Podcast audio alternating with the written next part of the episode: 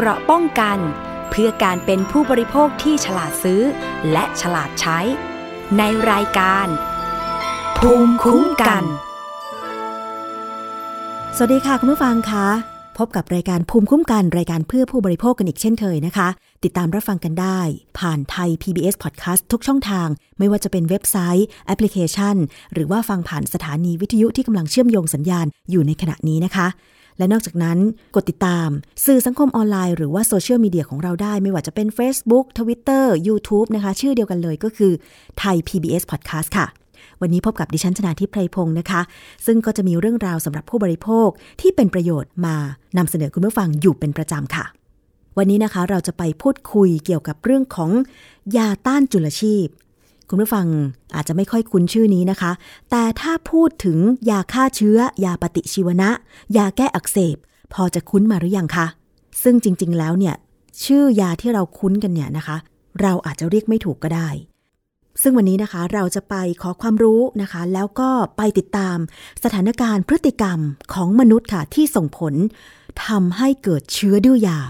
ซึ่งคุณผู้ฟังคะมันอันตรายมากนะ เชื้อโรคต่างๆ เนี่ย เวลามันเข้าสู่ร่างกายเราทำให้เราเจ็บป่วยใช่ไหมคะ เราก็ต้องไปพบแพทย์ ไปหาหมอ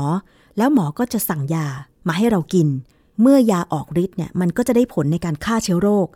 ทำให้เราหายเจ็บป่วยใช่ไหมคะ แต่เมื่อใดก็ตามที่กินยาเข้าไป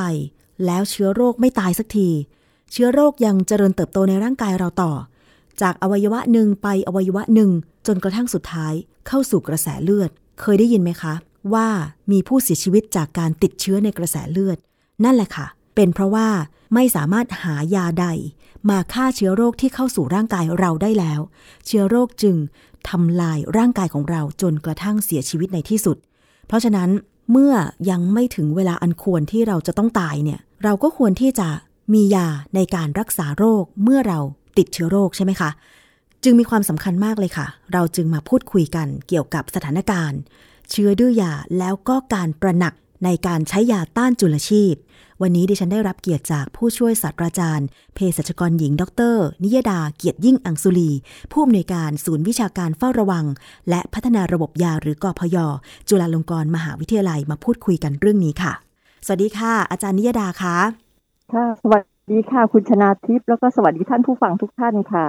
อาจารย์คะเราเคยคุยกันหลายครั้งเกี่ยวกับการใช้ยาต้านจุลชีพ มันคือชื่ออะไรคะอาจารย์ อันนี้อันนี้เนี่ยยาต้านจุลชีพเนี่ยเป็นคำใหม่นะถ้าจะว่าไปแล้วคนอาจจะไม่ค่อยคุ้นใช่ค่ะแต่ทำไมเราถึงใช้คำนี้นะยาต้านจุลชีพ มันก็คือยาฆ่าเชื้อนั่นแหละเพียงแต่ว่าองค์การอนามัยโลกสมัยก่อนเนี่ยเวลาเรารณรงค์เราจะใช้คำว่ายาปฏิชีวนะค่ะใช่ไหมยาต้านแบคทีเรียหรือบางที แต่ทีเนี้ยปัญหาการด้วยยาเนี่ยไอ้จุลชีพเนี่ยมันไม่ได้มีแค่แบคทีเรีย แม้ว่าแบคทีเรียจะเป็นปัญหาใหญ่ที่สุด แต่มันมีไวรัสด้วย ตอนนี้เราก็คุ้นเคยโควิดกลายพันธุ์ค่ะใช่ไหมไวรัส HIV ดื้อยา TB ดื้อยา เพราะฉะนั้นจุลินทรีย์มันก็จะมี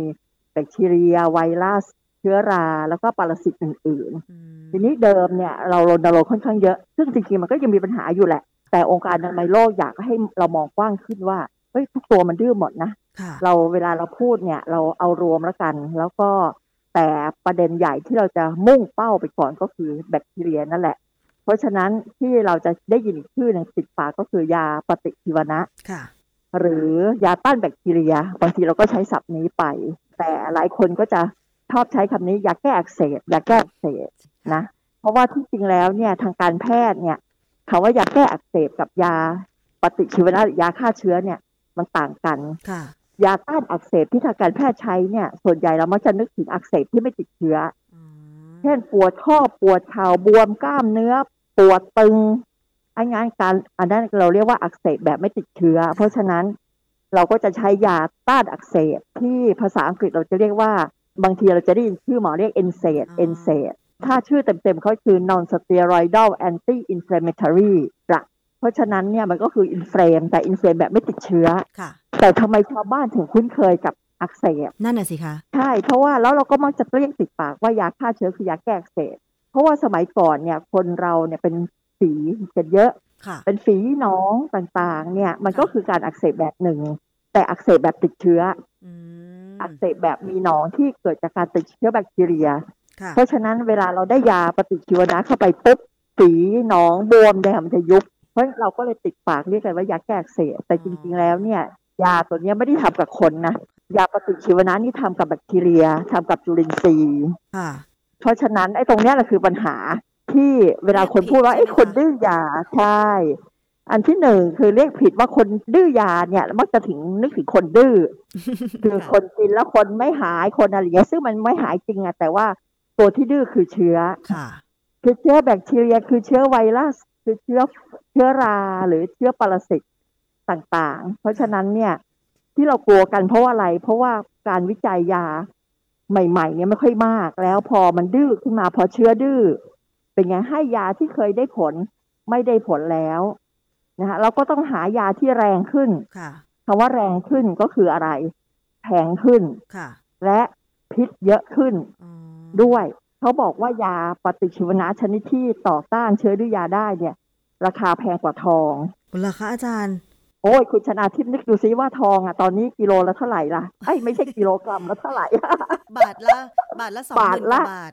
สองหมื่นกว่าบาท ใช่ค่ะสิบใช่ห้าไหมจุดสองกรัม เออสิบห้าจุดสองกรัมเขาบอกว่าไอ้ยาปฏิชีวนะตัวเนี้ยมันแพงกว่าจำไม่ได้แล้วเท่าไหร่ แต่ว่ามันคอสนึงมาเป็นแสนน่ะค่ะนะเพราะฉะนั้นเนี่ยและบางตัวเป็นพิษ เราบ้านเราล่ะ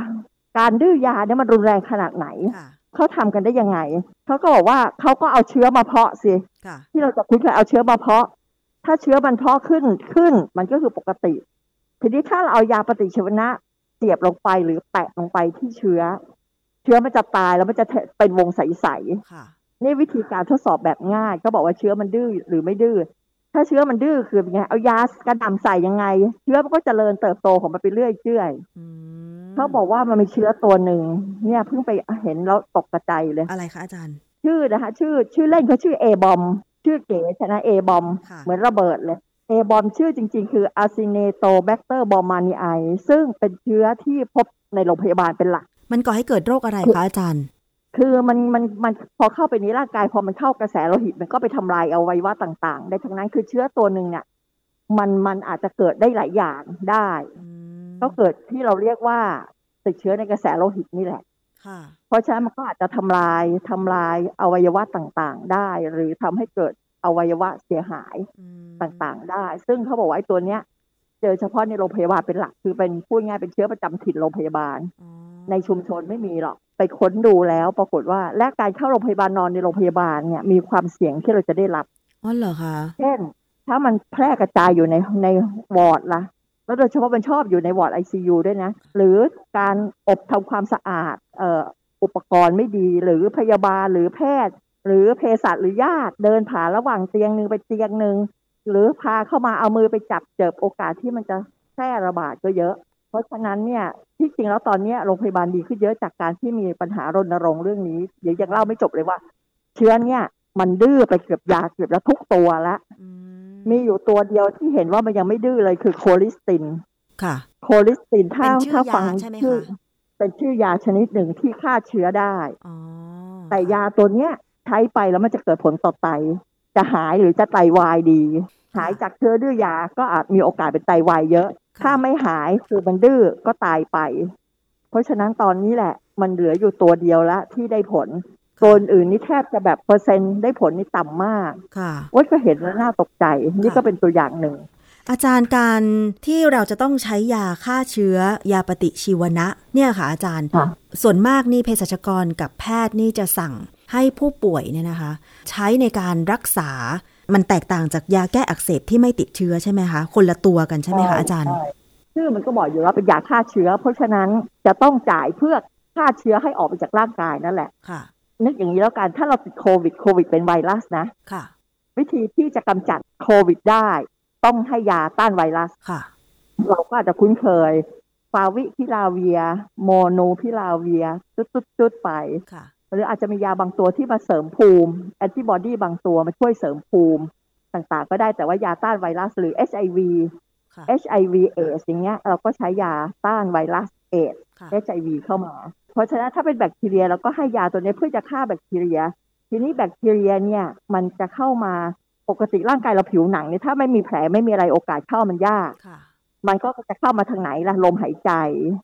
ทางอาหารอืมใช่ไหมทางบาดแผล หรือแม้แต่ช่องเวลาที่เราช่องจมูกช่องอะไรต่างๆ เนี่ยมันก็มีรูค่ะที่จะเชื่อมไปถึงหูและไปถึงประสาทได้และสมองได้และบางส่วนเนี่ยค่ะที่เรากินเข้าไปแล้วอะเชื้อมันก็สามารถจะเข้าไปอยู่ในกระแสโลหิตได้ และถ้าอยู่ในกระแสโลหิตเนี่ยที่เราเรียกว่าติดเชื้อในกระแสโลหิตมันก็จะไปทำลายอวัยวะต่างค่ะๆบางตัวอาจจะชอบชอบปอด ก็จะเป็นพวกโรคปอดบวมบางอย่าง หรือบางตัวอาจจะอยู่แค่ในทางเดินอาหารก็พวก ท้องเสียต่างอืมๆไปค่ะหรือเชื้อบางตัวมันเคยอยู่แต่ในทางเดินอาหาร ถ้าเราทำไม่ดีทำไปทำมาอาจจะติดเชื้อจากกระเพาะปัสสาวะอืมเช่นค่ะปัสสาวะเราไม่สะอาดพอหรืออะไรก็มีสิทธิ์ติดได้ค่ะ ก็จะเกิดมีการเข้าไปสะสมทีนี้ไอ้เชื้อเนี่ย ถ้าหากว่ามันไม่ดื้อเนี่ย ยามาตรฐานทั่ว ๆ ไปก็จะได้ผลค่ะแต่ถ้ามันดื้อขึ้นมาเนี่ยมันต้องเปลี่ยนยา ทีนี้ประเด็นคืออยู่อย่างนี้ ที่ตะกี้ว่าเภสัชกรและแพทย์เนี่ย เภสัชกรเนี่ยจะวินิจฉัยได้ระดับค่อนข้างพูดง่ายพื้นฐานค่ะเพราะฉะนั้นนี่คือปัญหาของโรคติดเชื้อ เพราะว่าการวินิจฉัยเนี่ยไม่ง่ายค่ะไม่ง่ายระหว่างทั้งแบคทีเรีย และไวรัสด้วยซ้ำโดยเฉพาะสิ่งที่เรารณรงค์กันเยอะมากอืมเป็นหวัดร้อยละเก้าสิบเป็นไวรัส แต่มีอาการเจ็บคอ มีน้ำมูก อาจจะใสหรือข้นก็ได้ค่ะอาจจะมีไข้ได้ อาจจะไอหรือไม่ไอเนี่ย มันประมาณการวินิจฉัยลำบากอืมว่าตกลงจะเป็นไวรัสหรือแบคทีเรียกันแน่ค่ะเราเคยรณรงค์ว่าเช็คให้ชัดว่าเป็นไวรัสหรือแบคทีเรียอ๋อเพราะฉะนั้นเนี่ยการวินิจฉัยเนี่ยไม่ง่ายค่ะแพทย์ที่เชี่ยวชาญ เพราะว่าเขาก็จะมีแพทย์โรคติดเชื้อ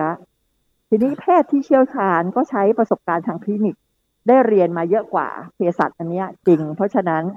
แพทย์ก็จะวินิจฉัยได้ดีกว่า ทีนี้แพทย์ก็จะมีเฉพาะทาง แพทย์โรคติดเชื้อก็จะเชี่ยวชาญเยอะหน่อย แพทย์ทั่วไปก็ได้เยอะเยอะเยอะกว่าเภสัชละค่ะ แต่ก็มีโอกาสพลาดได้บางทีที่จะให้ชัวร์เขาก็จะมักจะไปเพาะเชื้อต่ออืมเช่นเอาเลือดเอาปัสสาวะหรือเอาเสมหะ อะไรไปเพาะเชื้อเพื่อจะดูว่าเราติดเชื้อตัวไหนกันแน่ คืออาการทางคลินิกเนี่ยมันอาจจะคล้ายกัน หรือหรืออาจจะแตกต่างกันไม่มาก เหมือนอย่างหวัดอย่างนี้แหละค่ะ แต่เขาก็ยังอุตส่าห์มีหาข้อวินิจฉัยไม่ได้ว่า เอ๊ะ ถ้าเป็นหวัดไวรัสนะ ไอได้ คอแดงได้ค่ะแต่จะไม่มีหนองฝีที่ต่อมทอนซิลอ๋ออาจารย์เมื่อก่อนดิฉันเป็นบ่อยนะ เวลาเป็นไข้เป็นหวัด มักค่ะจะมีเจ็บคอแล้วก็พูดไม่ออกเลยไม่มีเสียง อันเนี้ยมันเป็นอาการของอะไรกันแน่ ติดเชื้ออะไรกันแน่อาจารย์ คือส่วนใหญ่อย่างที่ว่าถ้าเราใช้วิธีส่องคอดูคอบวม เราก็จะแดงเห็นเลยว่าคอแดงนี่แหละมันไม่มันไม่บอกอะไรเท่าไหร่ค่ะแต่ทอนซิลถ้ามีสีหนองเนี่ย อันนี้ค่อนข้างชัวร์ว่าน่าจะเป็นแบคทีเรีย ถ้าคอแดงแต่เจ็บคอเป็นบ้าเลยนะ แล้วก็โอ้โหแบบกลืนน้ำลายนี่เหมือนบาดคอมีไข้ได้ แต่ว่าไม่ไม่นานเท่าเนี่ย อาจจะมีไอได้เนี่ย ส่วนใหญ่จะเป็นไวรัสแล้วเขาบอกว่าหวัดทั้งหลายแหล่เนี่ยเกิน90%เป็นไวรัสทั้งนั้นแหละอืมเป็นแบคทีเรียในน้อยมาก เพราะฉะนั้นเราก็รณรงค์กันว่า เช็คให้ชัดไวรัสหรือแบคทีเรียค่ะซึ่งโอ้ยอาจารย์คะในขณะที่อาจารย์เป็นเภสัชกร แล้วอาจารย์ยังบอกค่ะว่า คุณหมอโรคติดเชื้อก็อาจจะมีข้อมูลมากกว่า ทีนี้บางทีอะค่ะ ประชาชนน่ะ เจ็บคอ เป็นไข้เป็นหวัด แล้วก็คิดว่าตัวเองอะติดเชื้อแบคทีเรีย เพราะว่าตัวเองเจ็บคอก็เลยไปหาซื้อยามากินเอง ซึ่งมันอาจจะไม่ได้ติดเชื้อแบคทีเรียก็ได้มันอาจจะติดเชื้ออื่น แล้วการใช้ยาที่ผิดแบบนี้ส่งผลยังไงคะอาจารย์ โอ้แน่นอนเลย นี่แหละคือตัวปัญหา นี่แหละคือตัวปัญหาว่าเราก็รณรงค์กันว่ามีสามโรคที่อย่างน้อยเนี่ย เกือบจะทั้งหมดเนี่ยมันไม่ใช่ติดเชื้อแบคทีเรียหรอกอันที่หนึ่งคือเป็นหวัดนี่แหละเก้าสิบเปอร์เซ็นได้มั้งค่ะน่าจะเป็นไวรัสเราก็ยังใช้ภาพลักษณ์หรือความจำเดิมๆว่าติดเชื้อกินยาปฏิชีวนะ ติดเชื้อไม่รู้ไวรัสแบคทีเรียอะไรกินไว้ก่อน บางคนกินสองวันหายปุ๊บโอ้ดีใจเลิกเลย ซึ่งอันเนี้ยรู้เลยว่ามันไม่หนึ่งไม่ใช่แบคทีเรียแบคทีเรียต้องกินนานอืมนะแล้วก็สองเนี่ยปัญหาที่ยิ่งใหญ่เลยที่ต้องมารณรงค์กันวันเนี้ยอยู่ในช่วงนี้แหละสิบแปดถึงยี่สี่สัปดาห์รณรงค์เชื้อด้วยยานี่แหละ ก็คือว่าถ้าเรากินไปแล้วหนึ่งไม่ได้มีไม่ได้มีแบคทีเรียหลอกกินไป หรือกินไปแล้วหยุด หรือมีเชื้อแหละ แต่ว่ากินไม่ครบ หลายคนก็กินวันสองวันเลิกค่ะอาการดีขึ้นหยุดการกินโดยไม่จำเป็นการกินขนาดไม่พอหรือ หรือการกินโดย ไม่รู้แล้วว่ามันเป็นตัวไหนกินมั่วๆไว้ก่อนเนี่ย เป็นความเสี่ยงที่ทำให้เชื้อมันจะพัฒนาตัวเอง กลายพันธุ์ค่ะแล้วเวลามันกลายพันธุ์ทีปุ๊บเนี่ย มันก็จะเปลี่ยนเป็นเชื้อที่แรงขึ้น แรงขึ้นน่ากลัวขึ้น แล้วก็ยาใช้ไม่ได้ผล ปัญหาตอนนี้คือประสบกันทั่วโลก เมืองไทยอาจจะเจอเยอะหน่อย เพราะว่าเมืองนอกเนี่ยปฏิชีวนะนี่เขาห้ามใช้นะค่ะประชาชนซื้อเองไม่ได้ต้องต้องไปพบแพทย์อืม และถ้าแพทย์ที่ดีบางทีเขาต้องไปเพาะเชื้อก่อนด้วยซ้ำค่ะ แต่แพทย์ที่มีความเชี่ยวชาญระดับหนึ่งที่ดีละ ก็อาจจะวินิจฉัยได้ แต่ว่าถ้าดีที่สุดเนี่ยเขามักจะตามด้วยเพาะเชื้อเพราะบางทีมันดื้อโดยไม่รู้ตัวอ๋อเคยมีบางคนไปหาหมอไปรักษาเอ๊ะไม่หายไงไปเพาะเชื้อเสร็จอะตายจริงเจอเชื้อด้วยยาเต็มไปหมดเลยไม่ได้ตัวเดียวด้วยค่ะสิ่งหนึ่งที่จะบอกอีกอย่างหนึ่งก็คือว่า ในร่างกายคนเราโดยเฉพาะทางเดินอาหารเนี่ย เรามีจุลินทรีย์ที่ดีเยอะ จุลินทรีย์ที่ดีเนี่ยที่เราคงจะคุ้นเคยอยู่ในนมเปรี้ยว อยู่ในกะปิวิโซซุปทั้งหลายแหล่อยู่ในอาหารหมักดองบางอย่างเนี่ยโดยเฉพาะนมเปรี้ยวเนี่ยเราก็จะคุ้นเคยหรือเทมเป้ใช่ไหมหรืออะไรทั้งหลายแหล่เนี่ยที่มันจะมีค่ะจุลินทรีย์ที่ดีอยู่เนี่ย ซึ่งร่างกายเราก็มีอืมแล้วร่างกายที่มีเนี่ยสำคัญมาก เพราะว่ามันจะช่วยทั้งการย่อย ช่วยทั้งสร้างวิตามินช่วยทั้งการสร้างภูมิ ช่วยทั้งเรื่องของระบบ ประสงประสาทด้วยซ้ำค่ะแต่ทีนี้เวลาที่เราเป็นไวรัส แล้วเรากินยาปฏิชีวนะโดยโดยเดาว่าจะไปฆ่าเชื้อแบคทีเรีย มันไม่ได้ฆ่าไวรัสเลย เพราะว่ามันคนละตัวกันอืมแต่มันเนี่ยมาทำลายจุลินทรีย์ในทางเดินอาหาร อ้าวเป็นอย่างนั้นไป เออ และอันที่หนึ่งเมื่อทำลายจุลินทรีย์ไปแล้ว เราคงได้เคยได้ยินบ่อยๆ กินยาปฏิชีวนะแล้วท้องเสียจะคุ้นเคยอยู่หลายตัวเลย เนี่ยพอมันไปทำลายเสร็จจุลินทรีย์ก็พังไม่ทำงาน แต่ที่แย่กว่านั้นคือ จุลินทรีย์ดีมันก็กลายพันธุ์มาเป็นจุลินทรีย์ดื้อยาด้วย อ้าวเหรอคะ อันนี้แหละคือปัญหาใหญ่ที่หลายคนอาจจะยังไม่ได้พูด เพราะไอ้ตัวนี้ดื้อยา แต่ว่ามันเป็นจุลินทรีย์นี่ไม่ได้ร้ายกาจอะไร มันก็อยู่ในร่างกายเราไปเนี่ยแหละค่ะถ้าคุณทำมันบ่อยๆไอ้การดื้อยามก็จะอยู่อยู่อย่างนั้นแหละ แต่เกิดวันดีคืนร้ายคุณไปได้เชื้อร้ายข้างนอกเข้ามา โดยไม่รู้ตัวค่ะซึ่งเชื้อร้ายนั้นอาจจะไม่ได้ดื้อยาไอ้จุลินทรีย์ตัวดื้อยานี่แหละ สามารถจะปล่อย ยีนดื้อยาไปให้จุลินทรีย์ตัวร้ายได้เหรอคะอ๋อโอ้นี่แหละคือปัญหาที่ทำไมเราถึงแนะนำว่าถึงเป็นไวรัสก็ไม่ควรกิน เพราะว่าหนึ่งมันไม่ได้ประโยชน์และสองมันทำลายจุลินทรีย์ดีของร่างกายเราเองอ๋อโอ้เรื่องนี้เป็นเรื่องใหญ่ที่จะต้องคุยกันยาวค่ะแล้วก็การกินผักนี่แหละ ผักนี่จะเป็นอาหารที่ดีสำหรับจุลินทรีย์ เพราะฉะนั้นเราคงเคยได้ยินโปรไบโอติกปรีไบโอติกใช่ทั้งหลายแหล่เคใช่ยไหมได้ยินเออนั่นแหละ ไม่ว่าจะเป็นการกินโยเกิร์ตกินนมเปรี้ยว หรือก็กินกระป๋องกะปิมิโซะซุปกิมจินี่แหละเป็นอาหารชั้นดีที่ช่วยเสริมจุลินทรีย์ในร่างกายของเราอ๋อที่ดีค่ะ อาจารย์ฟังอาจารย์อธิบายมาแล้วเนี่ยค่ะ พอจะมองเห็นนะคะว่าเอ๊ะเมื่อก่อนน่ะ เคยได้ยินเหมือนกันนะคะ อาจารย์ว่า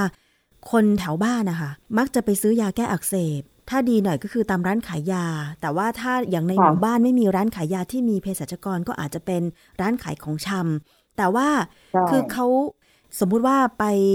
ไปทำงานมาแล้วก็เกิดเป็นแผล เวลาแผลอักเสบใช่อะไปซื้อยาแก้อักเสบมากิน เวลาเจ็บคอใช่ไอ ดื่มน้ำก็เหมือนบาดคอ ก็คิดว่าคออักเสบก็ไปกิน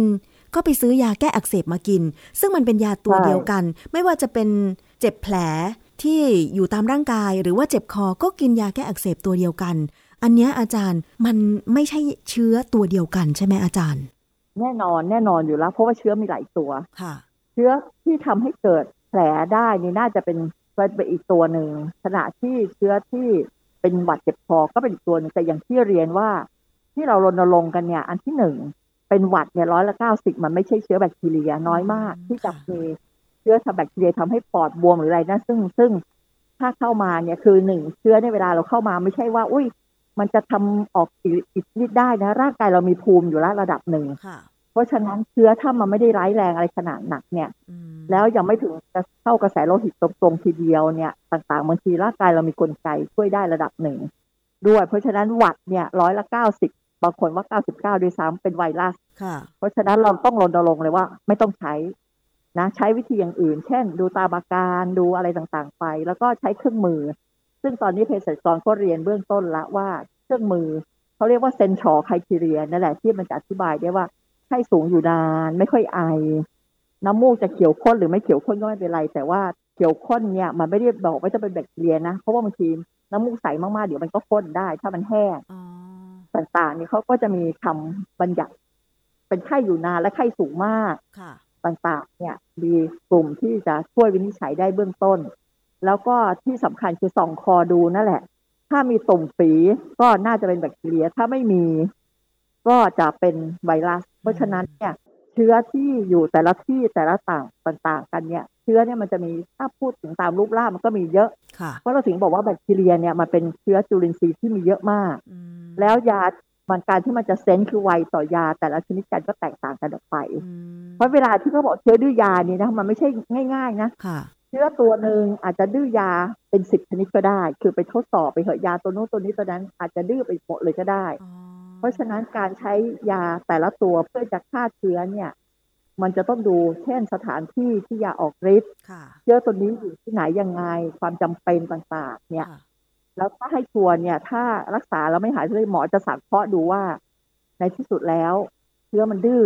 กับยาตัวไหนแล้วบ้างอืม เขาก็จะต้องเลือกยาให้เฉพาะเจาะจงค่ะเชื้อตัวเดียวกันอาจจะใช้ยาได้หลายชนิดได้ในการรักษาต่างๆไปอืมขณะเดียวกันเชื้อมันก็ยังมีฟอร์มอีกนะเชื้อแกรมลบกับเชื้อแกรมบวกเหรอคะคือย้อมสีแล้วมันจะติดสีคนละแบบกัน แล้วมันอหมออกก็ฤทธิ์จะคุ้นเคยก็ต่างกันเหรอคะอาจารย์เชื้อซึ่งเชื้อแต่ละชนิดเนี่ยมันจะออกฤทธิ์แต่แต่ละที่สองที่ไม่เหมือนกันเลยเหรอคะแต่ถ้ามันเข้าไปในกระแสโลหิตเมื่อไหร่ปุ๊บเนี่ย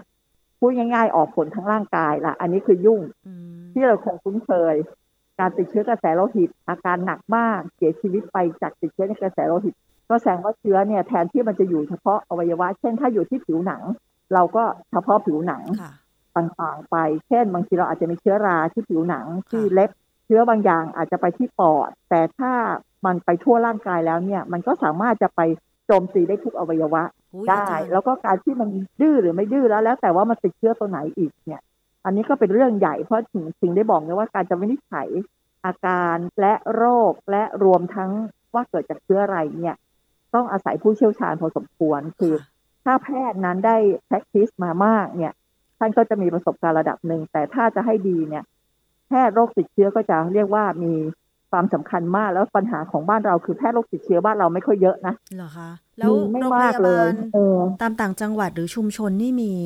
ก็พอที่ส่วนใหญ่จะ ส่วนใหญ่ก็มักจะเป็นแพทย์ทั่วไป แต่ว่าท่านก็สามารถรักษาการติดเชื้อได้ระดับหนึ่งแล้วล่ะ ถ้าเคสที่เป็นมากขึ้นท่านก็คงต้องส่งต่ออยู่ดี เพื่อไปโรงพยาบาลที่ใหญ่ขึ้น ที่จะมีแพทย์โรคติดเชื้อได้ เพราะเรารณรงค์กันเยอะว่าว่าอันที่หนึ่งเนี่ย ตอนนี้ก็ตื่นตัวกัน เพราะว่าเรามีมีสิ่งที่เรียกว่ายุทธศาสตร์การจัดการการดื้อยาต้านจุลชีพของประเทศไทย ซึ่งวันจันทร์นี้จะประชุมแล้วนะค่ะประชุมบอร์ด ประชุมบอร์ดเรากำลังจะเข้าสู่ ยุทธศาสตร์ชุดที่สองเพื่อจะจัดการเรื่องเชื้อดื้อยาซึ่งเดิมไม่เคยมีเลยนะเดิม มีปัญหาเยอะแยะเนี่ยคือต่างคนต่างทำค่ะแต่ละหน่วยงานต่างทำแล้วก็วิธีการทำอะเช่น การติดเชื้อในโรงพยาบาลนี่มีการทำมานานแล้วนะค่ะแต่ก็ทำไปเถอะอบรมพยาบาลไปมีแพทย์ดูไป แต่ว่าภาพใหญ่ของทั้งประเทศไม่เห็นอืไม่ได้เอามารวมหอกันค่ะหรือหรือตอนนี้ไอ้การดื้อยามันไม่ได้อยู่แค่คนแล้วล่ะ มันไปอยู่ที่สัตว์พืชสิ่งแวดล้อมด้วย อ๋อ เป็นเรื่องใหญ่คือตอนเนี้ยหน่วยงานระหว่างประเทศเนี่ยเขาตกลงกันแล้วว่าเรื่องเรื่องดื้อยาเนี่ยมันไม่ใช่แค่เรื่องของคนกับค่ะเชื้อเท่านั้นละกับยาปฏิชีวนะเท่านั้นละแต่ว่ามันเป็นการที่จะต้องเรียกว่า one health คือสุขภาพหนึ่งเดียวค่ะพูดง่ายต้องมีทั้งคน มีสัตว์การเกษตรคือปศุสัตว์อ่าประมงค่ะมีการเกษตรคือปลูกพืช แล้วก็มีระบบอาหารอาจารย์แล้วก็สิ่งแวดล้อมค่ะ พออาจารย์พูดอย่างนี้นึกถึงข่าวข่าวหนึ่งเคยได้ยินมาเหมือนกันค่ะที่เกษตรกรเอ่อเลี้ยงปลาในกระชังแล้วปลาตายอะค่ะตอนแรกก็เข้าใจค่ะว่าเป็นกระแสน้ำที่มันเปลี่ยนแปลงทำให้ปลาตายอ่านอกน้ำอะไรอย่างเงี้ยใช่แต่สุดท้ายคือเหมือนกับตรวจพิสูจน์แล้วว่า ปลานั้นน่ะ ดื้อยาปฏิชีวนะอืมที่ให้ที่เกษตรกรให้ใช่เขาเรียถูกกว่าหวานลงไปในกระชังอะไรอย่างเงี้ยทำให้ปลาตายถูก เพราะฉะนั้นเนี่ยการใช้ปฏิชีวนะนอกจากคน ซึ่งคนก็ยังดีว่าเราเราทุกคนเนี่ยเราจะกินเมื่อเรารู้สึกว่าเราไม่สบายใช่ใช่ไหมขนาดนั้นยังย่ำแย่ค่ะทีนี้ในการเลี้ยงสัตว์หรือว่าการเกษตรเนี่ยไม่ใช่อย่างนั้นไงเขาคิดว่าจะให้เป็นตัวตัวๆไม่ไหวหรอกฉันเลี้ยงใช่เยอะอะปลาเป็นกระชังแล้วและเออแล้วบางคนเนี่ยก็ใช้คือป้องกันเลยนะค่ะหรือสมัยก่อนเนี่ย ถ้าเราคุ้นเคยกันเนี่ย แต่ว่ามีประกาศห้ามแล้วคือ ใช้ให้ยาปฏิชีวนะน้อยๆเพื่อจะให้สัตว์โตเคยได้ยินไหมอ๋อพวกปศุสัตว์เนี่ยจะเคนิได้ยมค่ะ เคยได้ยินเออนั่นแหละเขาเรียกว่า growth promoter หรือว่าก็คือปฏิชีวนะเนี่ยแหละแต่ให้น้อยอืมๆประเด็นคือมันไปเปลี่ยนแปลงจุลินทรีย์ในทางเดินอาหารเปลี่ยนแปลงอะไรหลายๆอย่างทำให้สัตว์เนี่ยมันโตเร็วอืมแน่นอนก็คือขายได้กำไรเพราะเกษตรกรองค์สมัยก่อนฮิตมากแล้วไม่ใช่เราหรอกทั่วโลกเลยอืมจนตอนหลังเข้ามาพบว่าการให้เนี่ยปัญหาดื้อยาก็เลยไปศึกษาก็เลยพบและ EU เนี่ยห้ามเลยทั้ง EU ทั้งหมดห้ามใช้เป็นกรดโปรโมเตอร์ค่ะไทยก็ห้ามแล้ว ไทยก็ห้ามแล้วค่ะตั้งแต่ปี 2558 คือห้ามใช้อืมเป็น growth promoter แต่ประเด็นคืออย่างนี้ บางทีเนี่ยเขาก็อ้างว่าฉันไม่ได้ใช้แล้วเป็น growth promoter หรือไม่ได้ทำให้อ้วนขึ้นโตขึ้น แต่ฉันใช้เพื่อป้องกัน prevention ป้องกันการติดเชื้อในสัตว์อย่างนี้ยเหรอคะอาจารย์ใช่ใช่ เพราะว่าบางทีเลี้ยงไม่ดีแออาจมีโรคระบาดอะไรก็แล้วแต่เขาก็จะมักจะให้ล่วงหน้า เช่น ให้ในสัตว์ล่วงหน้าเขาให้ทีเดียวเป็นอย่างเงี้ยเยอะๆเลยคือผสมน้ำผสมอาหารค่ะเพราะฉะนั้นก็คือทุกตัวก็จะได้รับใช่ก็โอกาสที่จะเกิดเชื้อด้วยยาได้เหมือนกัน เพราะหลายหลายแห่งเช่น EU เนี่ยเริ่มรณรงค์แล้วก็เริ่มไม่แน่ใจว่าประกาศหรือยังว่าห้ามใช้เป็น prevention ละอืมคือคุณต้องทำไฮยีนให้ดีพูดง่ายๆ ต้องเลี้ยงสัตว์แบบเอาใจเขามาใส่ใจเราค่ะเลี้ยงเขาแบบมีคุณภาพ ซึ่งมีหน่วยงานหลายหน่วยงานก็รณรงค์เรื่องนี้ว่าเลี้ยงสัตว์ต้องเลี้ยงแบบมีคุณภาพอืมให้ เขาเรียกว่าฮิวแมนให้แบบมีความสวัสดิภาพสัตว์ที่ดี ไม่ใช่ให้เขาแออัด ไม่ใช่อย่างนู้นอย่างนี้หรืออะไรไป ซึ่งซึ่งเราคงจะได้เคยได้ยินกันค่ะเลี้ยงสัตว์แบบปล่อย เลี้ยงสัตว์แบบปล่อย ให้เขาเป็นฟอิรีสเรระนชิเก้นใช่ไก่ก็ให้ได้หรือวิ่งก็ออกกำลังกายอย่างนี้ใช่ไหมคะต้องใช่ที่จะทำให้แข็งแรงแล้วก็ไม่ติดเชื้อค่ะแต่ฟาร์มใหญ่ๆ จะทำยังไง อันนี้ก็เป็นโจทย์ว่า แล้วถ้าฟาร์มใหญ่ๆจะพัฒนายังไง หรือแม้แต่หมูเหมือนกันค่ะมีหลายที่ก็จะเลี้ยงหมูแออัด ไปหรือว่าหลายคนก็จะพูดพูดว่าเอ้ยมันต้องให้นู่นนี่นั่นอะไรไป อันนี้คือโจทย์ใหญ่ค่ะที่กระทรวงเกษตรก็มีการทำเรื่องนี้เยอะพอสมควรแล้วนะคือ พอเรามียุทธศาสตร์ปุ๊บทุกกระทรวงเนี่ยก็จะไปช่วยกันอืมทีนี้เกษตรก็รณรงค์มาละห้าปีทำนู่นทำนี่ให้ความรู้นู่นนี่ไปหรืออะไรไป แต่ก็ยังไม่เพียงพอ เพราะว่าเราก็เป็นเมืองเกษตรเกษตรกรรมนะค่ะค่ะแต่สิ่งที่น่ากลัวตามมา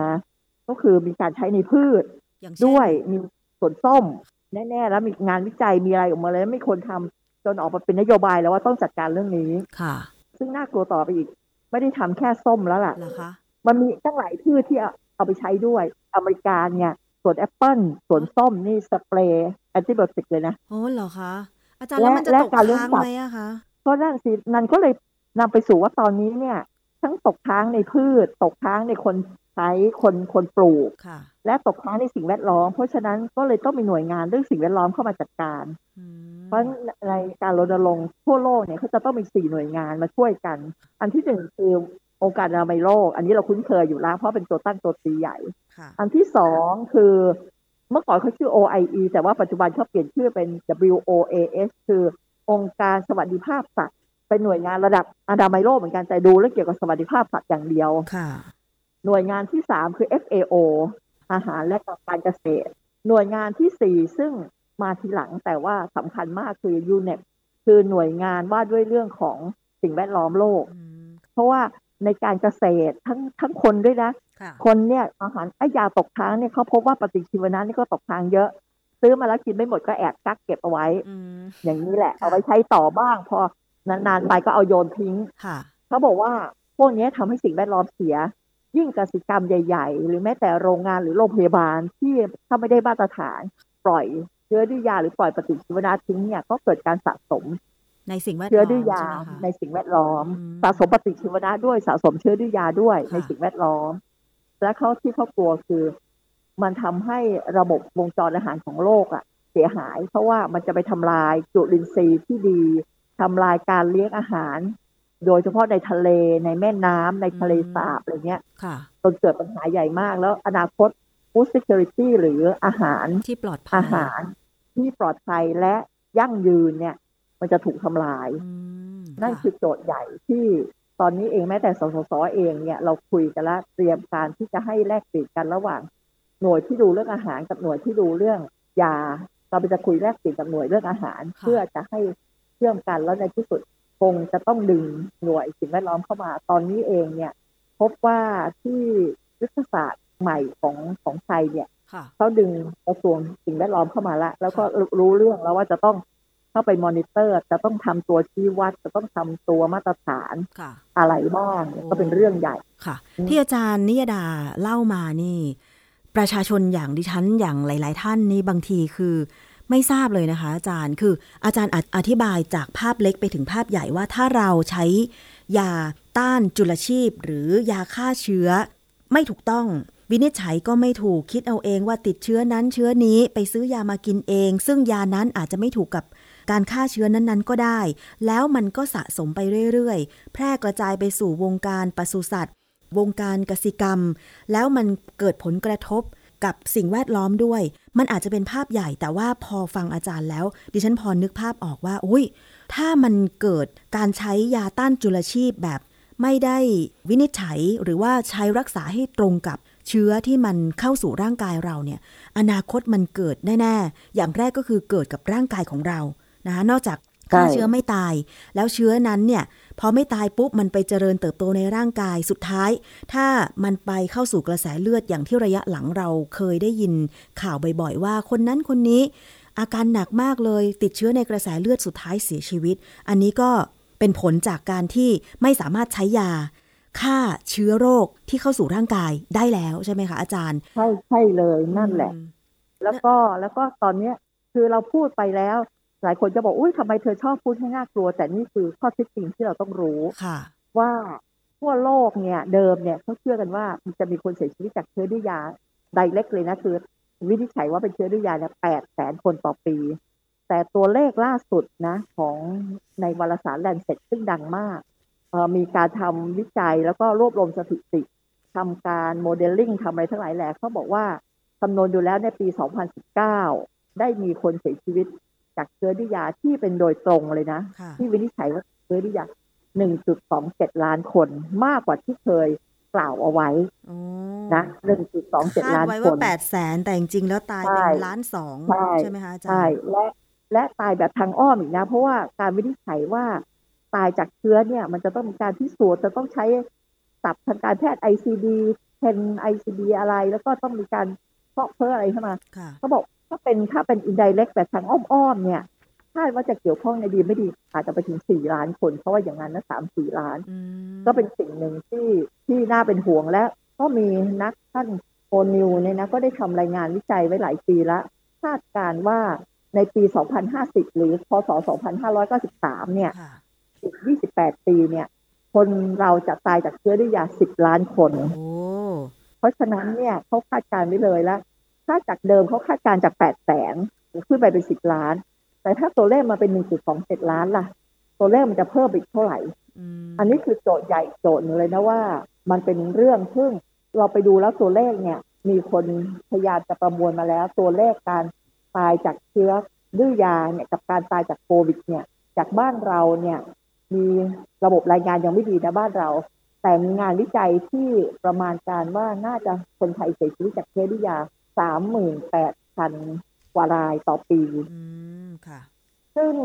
ตัวเลขนี้ก็นานมาละ ตอนนี้ก็ยังหาตัวเลขใหม่ไม่ได้ ที่ดีกว่านี้มีบางมีบางรายงานอาจจะบอกว่าสองหมื่นถึงสามหมื่นแปดนี่อยู่ในช่วงเนี้ย แต่ว่ารายระบบรายงานจริงๆยังไม่มีค่ะแต่ที่อเมริกาเขามีจากสมาคมโรคติดเชื้อเขาบอกว่าที่อเมริกาเนี่ยตายจากโรคติดเชื้อด้วยยาเนี่ยเก้าหมื่นเก้าพันราย อเมริกานี่ใช้ปฏิชีวนะ ในคนเนี่ยเขาค่อนข้างเข้มงวดอืมแต่ในปศุสัตว์กับเกษตรนี่เขาใช้ค่อนข้างเละนะในความเห็น ยุโรปเนี่ยค่อนข้างทำอะไรได้ค่อนข้างดีเขาทั้งยุโรปเลยนะเขาบอกว่าเสียชีวิตจากเชื้อดิยาสามหมื่นห้าพันราย ขณะนี้เขายังวุ่นวายหรือว่าโอ้ยต้องจัดระบบให้ดีกว่านี้ ใช้ยาปฏิชีวนะในโรงพยาบาลใช้ดีขึ้นแล้วล่ะในปฐมภูมิ แต่ในโรงพยาบาลใหญ่แล้วยังไม่ดีเท่าไหร่อืมก็ต้องหาวิธีมากขึ้น การเกษตรห้ามใช้ ในการเพิ่มการเติมเติบโตเอ่ยนู่นนี่นั่นเข้มงวดขึ้นต่างๆนานาวุ่นวายเยอะค่ะแต่ที่เราที่เราพบว่าน่ากลัวกว่านั้นอีกก็คือไอ้ที่ว่าสิบล้านคนที่จะตายไปเนี่ยจำนวนไม่น้อยเลยจะอยู่ในแอฟริกาและเอเชียอืมเพราะว่าระบบสาธารณสุขเรายังไม่เก่งพอค่ะเท่ายุโรปเท่าอะไรไปค่ะเป็นความน่ากลัวที่เราต้องจัดการและค่ะที่น่ากลัวกว่านั้นอย่าพูดให้ตกใจอะไรคะที่ประเทศจีนเนี่ย 2558 พบเชื้อดื้อยาตัวใหม่ใหม่สุดเลยนะ ตอนที่พบครั้งแรกเขาเรียก MCR1 คือเป็นเชื้อที่ดื้อยาต่อโคลิสตินเขาเลยเรียกว่า MCR1 เพราะว่าเชื้อตัวเนี้ยที่เขาบอกว่ามันน่ากลัวอยู่สองประการตะกี้คงจำได้ว่าอะ A. baum ของเราเนี่ยโคลิสตินได้ผลใช่ไหมเท่านั้นตัวอื่นเกือบจะไม่ได้ผลละอือฮึแต่ไอ้เชื้อตัวเนี้ยมันดื้อต่อโคลิสตินค่ะ ซึ่งจะมียาแรงกว่าโคลิสตินอีกไหมฮะอาจารย์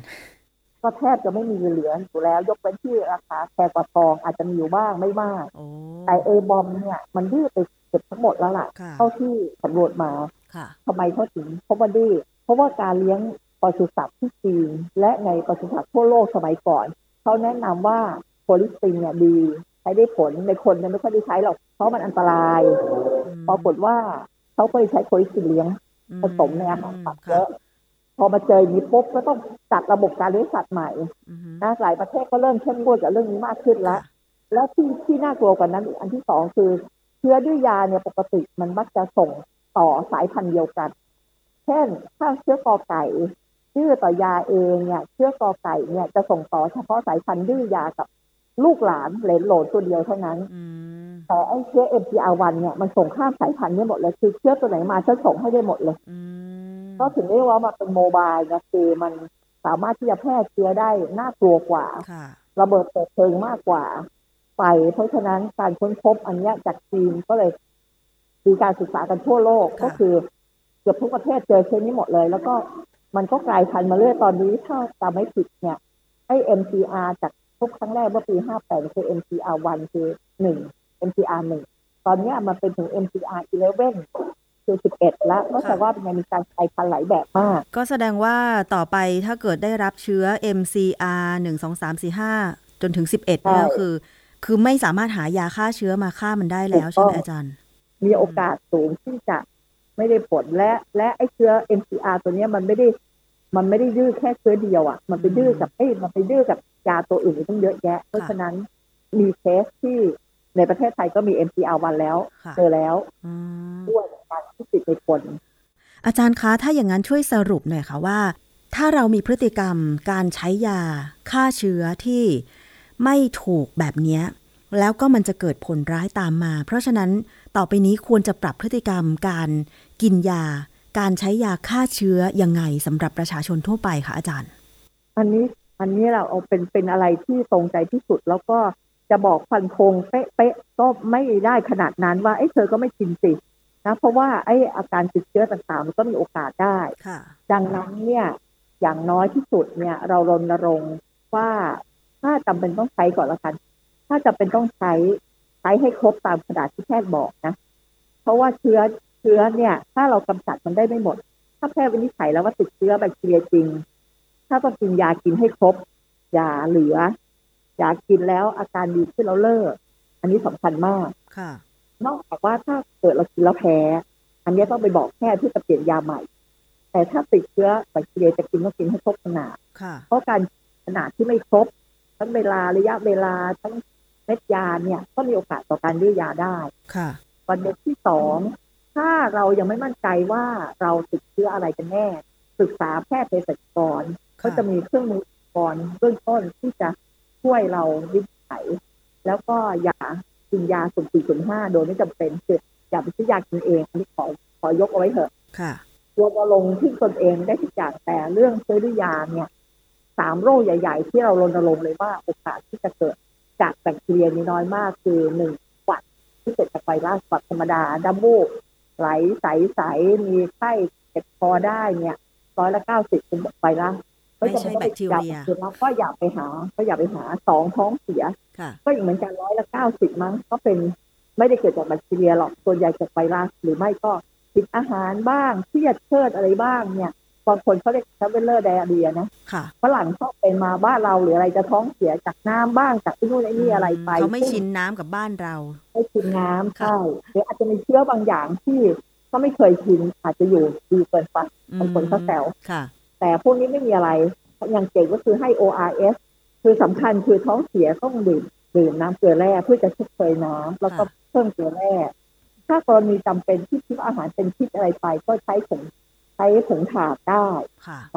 การดูดซับไปปล่อยให้ถ่ายทิ้งดีที่สุด เพราะการใช้ยาปฏิชีวนะไม่มีประโยชน์เลยยิ่งจะมีโทษด้วยซ้ำสามก็คืออย่างที่ว่าอยากเก็บยาปฏิชีวนะเอาไว้ใช้ในรอบต่อไป อย่าไปแนะนำคนอื่น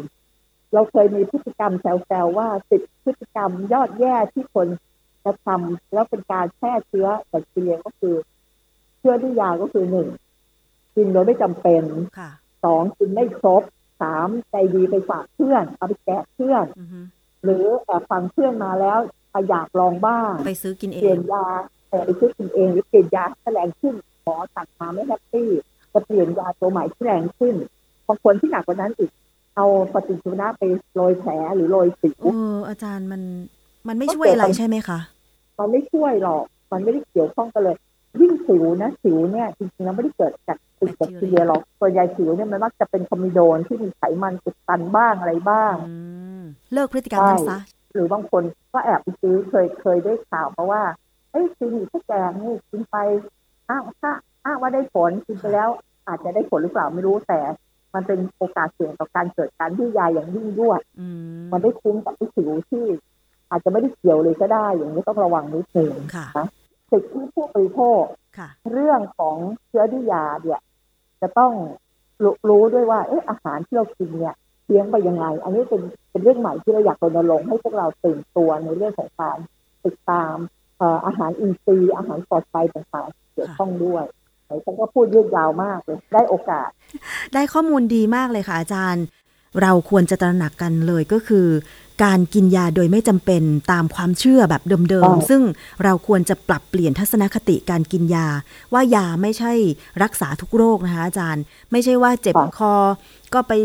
ซื้อยาฆ่าเชื้อ เป็นแผลก็ไปซื้อยาฆ่าเชื้อ ที่อาจารย์อธิบายไปเนี่ยได้ประโยชน์มาก ๆ เลยนะคะ ว่าต่อไปนี้เนี่ยประชาชนหรือว่าคุณผู้ฟังผู้บริโภคที่ได้ฟังข้อมูลตรงนี้ก็น่าจะปรับเปลี่ยนพฤติกรรม โดยเฉพาะการกินยาต้านจุลชีพ หรือชื่อที่เราคุ้นชินกันก็คือยาฆ่าเชื้อยาปฏิชีวนะนั่นแหละนะคะ เพราะว่ามันอาจจะไม่ตรงกับโรคแล้วต่อไปเนี่ยถ้าเกิดเชื้อมันดื้อยาแล้ว มันไม่สามารถหายามารักษาได้สุดท้ายคือผลก็จะตกอยู่ที่เรานี่แหละนะคะ วันนี้ต้องขอบพระคุณค่ะ ผู้ช่วยศาสตราจารย์เภสัชกรหญิง ดร นิยดา เกียรติยิ่งอังสุลี ผู้อำนวยการศูนย์วิชาการเฝ้าระวัง และพัฒนาระบบยาหรือกอพย จุฬาลงกรณ์มหาวิทยาลัยมาก ๆ นะคะ เดี๋ยวโอกาสหน้า อาจจะเรียนเชิญอาจารย์มาพูดคุยให้ความรู้กันแบบนี้อีกนะคะอาจารย์ค่ะด้วยความยินดีเลยค่ะ ค่ะ ขอบพระคุณค่ะอาจารย์ สวัสดีค่ะค่ะสวัสดีค่ะ ค่ะ ก็ได้ข้อมูลความรู้กันมากเลยทีเดียวเกี่ยวกับการใช้ยาต้านจุลชีพ ยาฆ่าเชื้อยาปฏิชีวนะ เราเคยคุ้นชินกัน แต่ข้อสรุปก็คือว่า อย่าใช้ยาพร่ำเพรื่อ ถ้าเจ็บป่วยไม่สบายควรจะไปหาหมอนะคะถ้าจะซื้อยาก็ต้องปรึกษาเภสัชกรให้เขาแนะนำการใช้ยานะคะ เพื่อประโยชน์ต่อสุขภาพของคุณผู้ฟังเองค่ะ และนี่คือ รายการภูมิคุ้มกันรายการเพื่อผู้บริโภค เรายังมีอีกช่วงหนึ่งนั่นก็คือคิดก่อนเชื่อ ไปฟังกันเลยกับตอนที่มีชื่อว่า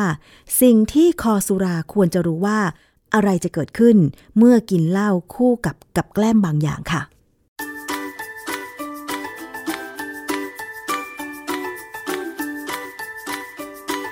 ช่วงคิดก่อนเชื่อ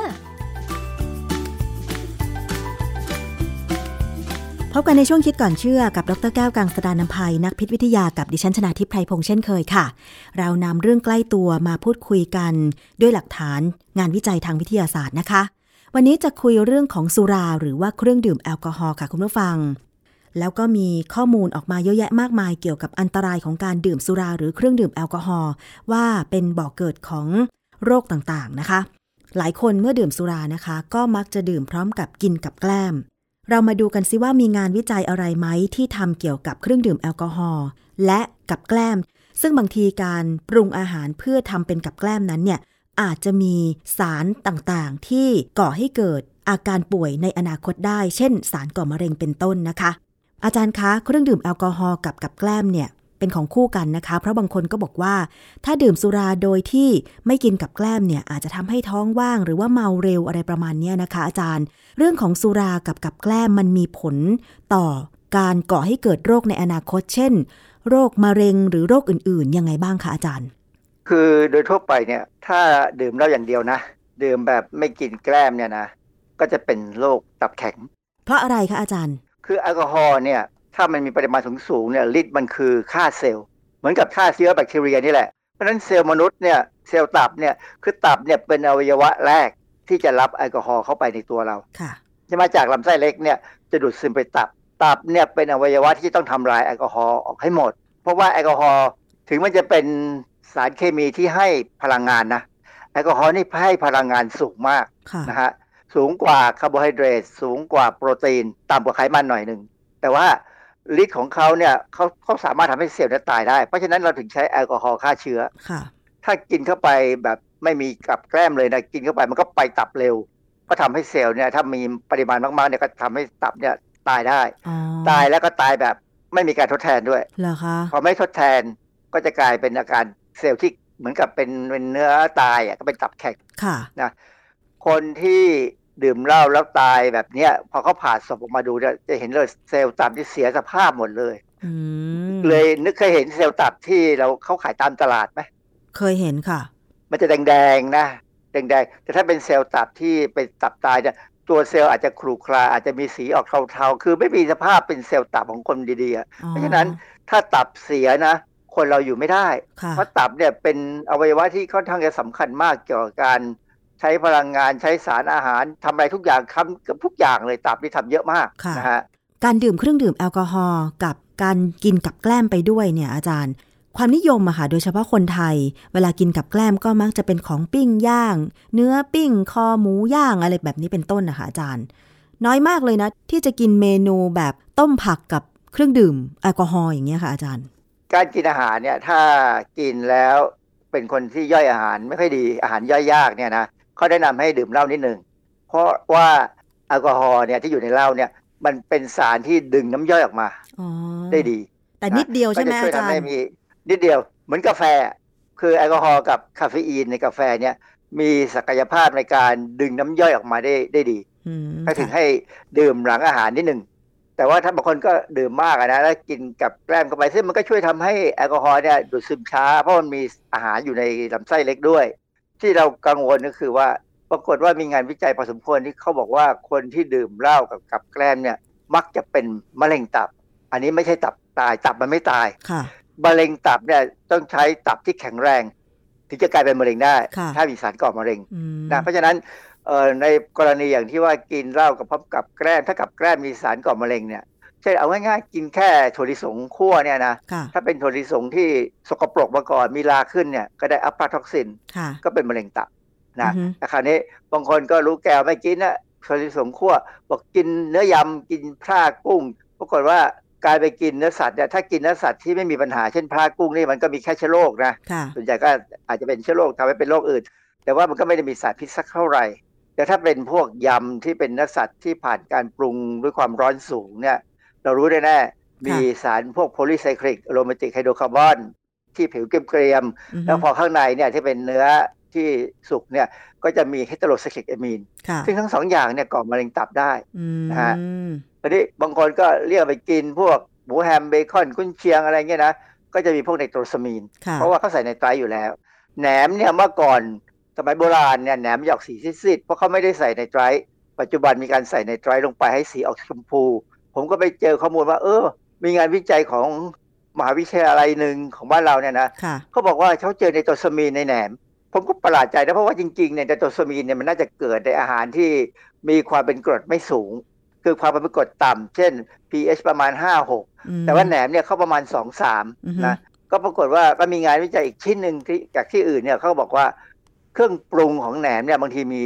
มีสารพิษมีไนโตรซามีนได้ผมก็เออแปลกมันปนมาได้ไงไม่รู้ อันนี้เขายังไม่ได้วิเคราะห์จริง ๆ ว่ามาจากได้ยังไง แต่ก็ให้เป็นที่รู้กันว่าแหนมเนี่ยมีไนโตรซามีนได้เหมือนกันนะฮะอืมส่วนมันฝรั่งทอดที่พวกคอเบียร์ชอบกินเนี่ยนะอะคริลามายเอาไปกิน ดังนั้นนี่จะเห็นว่าคนที่กินเหล้าพร้อมกับแกล้มเนี่ยมีความเสี่ยง ถ้าจะให้ไม่เสี่ยง คืออย่าไปกินมันทั้งสองอย่าง กินกับแกล้มอย่างเดียวก็ได้อ๋อเหรออย่างผมเวลาเจอเพื่อนถ้าจำเป็นจริงๆเนี่ยต้องกินข้าวกับเขาเนี่ยนะค่ะผมก็กินกับแกล้มก็ไม่เป็นไรข้าวกินเหล้าก็กินไป แต่สุดท้ายหลังๆ ผมก็รู้สึกไม่มีประโยชน์ที่ผมจะไปนั่งดูเขากินเหล้าก็เลยไม่ยอมไปไหนกับใครอีกแล้ว อาจารย์แล้วมันมีงานวิจัยอะไรไหมที่เผยถึงความสัมพันธ์การดื่มเครื่องดื่มแอลกอฮอล์กับ กับแกล้มที่เป็นเมนูอาหารที่มีความเสี่ยงในการก่อมะเร็ง เช่น อาหารปิ้งย่างรมควัน ไส้กรอกหรือ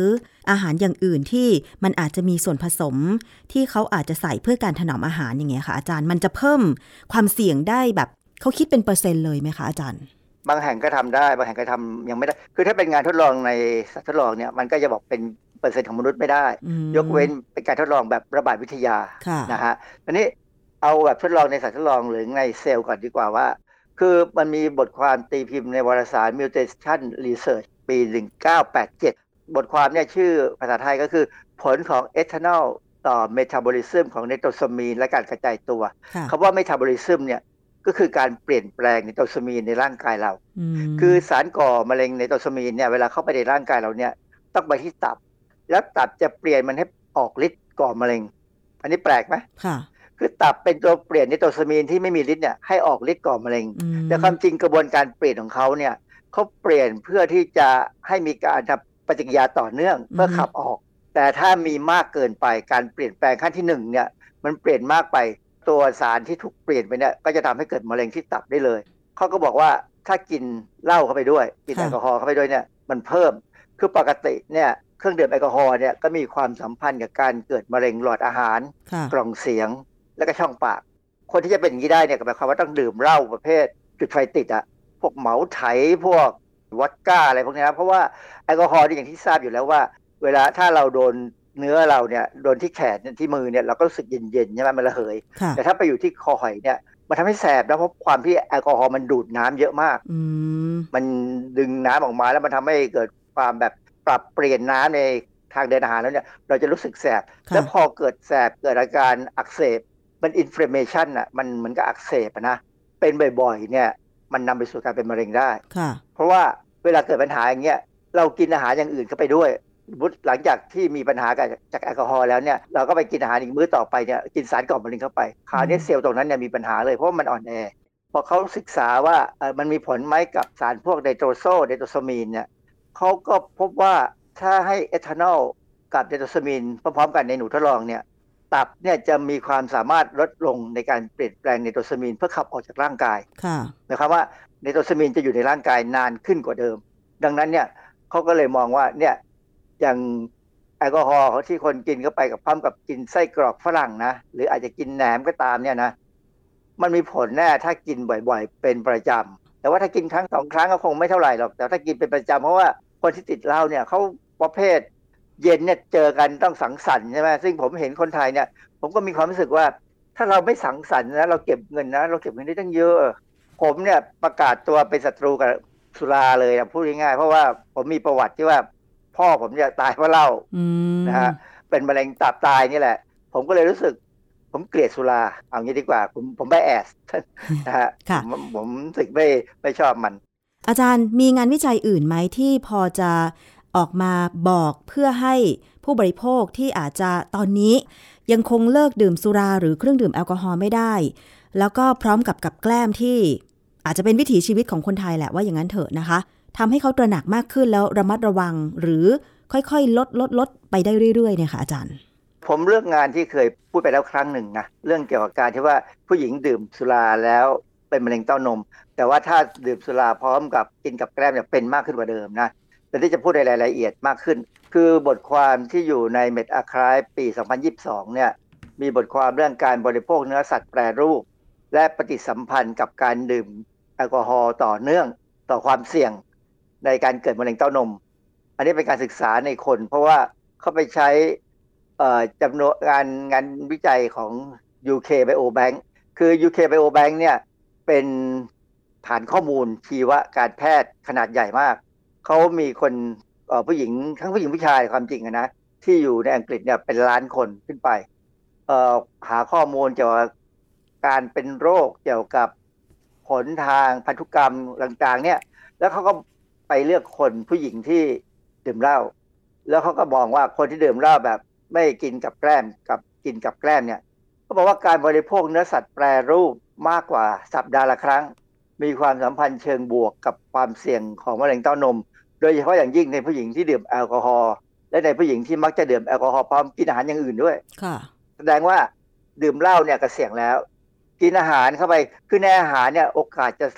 จะเลี่ยงหรือไอ้เจ้าพวกสารก่อมะเร็งเนี่ยยากนะ เพราะว่าอาหารเราเนี่ยมักจะทำให้สุกด้วยความร้อนสูงสูงๆ คือถ้าจะให้อาหารปลอดจากสารก่อมะเร็งเนี่ย มีทางหนึ่งก็คืออาหารพวกต้ม นึ่ง พวกลวก นึ่งลวก พวกเนี้ยจะจะจะไม่เกิดสารก่อมะเร็ง ถ้าดื่มเครื่องดื่มแอลกอฮอล์กับพวกปลานึ่งล่ะอาจารย์ก็คงไม่มีปัญหาเท่าไหร่ เพราะว่าปลานึ่งนี่ไม่มีปัญหาเลย มันมันเป็นอาหารที่ดูดีมากนะ แต่ถ้าปลาปลาย่างซาบะอย่างเงี้ยค่ะนั่นมีสารก่อมะเร็งเพียบ เพราะฉะนั้นจากข้อมูลงานวิจัยอาหารกับแกล้มกับเครื่องดื่มแอลกอฮอล์ อาจจะทำให้หลายคนปรับเปลี่ยน วิธีการปรุงกับแกล้มได้เนาะอาจารย์ใช่ไหมอาจจะดื่มเครื่องดื่มแอลกอฮอล์กับผลไม้อย่างนี้ได้ไหมปลานึ่งหรือว่าจำพวกผักลวกอะไรอย่างเงี้ยอาจารย์เออบางคนชอบดื่มเหล้ากับมะยม เออของใช่เปรี้ยวได้ไหมดันมะขามอะไรเงี้ยมันก็พอทนนะ แต่มันก็ยังมีปัญหาของเหล้าอะแหละเหล้าอ่าฮะก็ทำลาย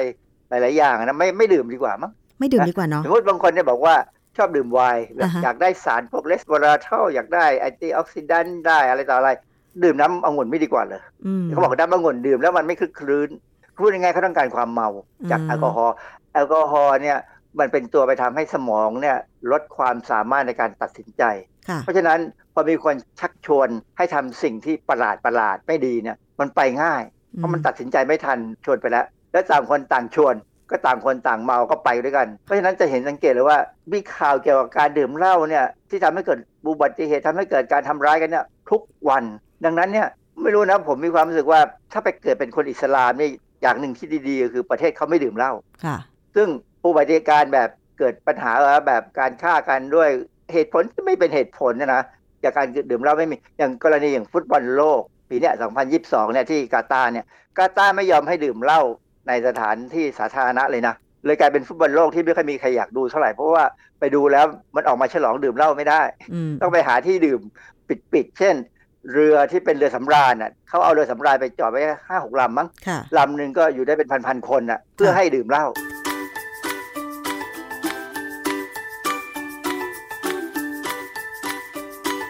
ช่วงคิดก่อนเชื่อ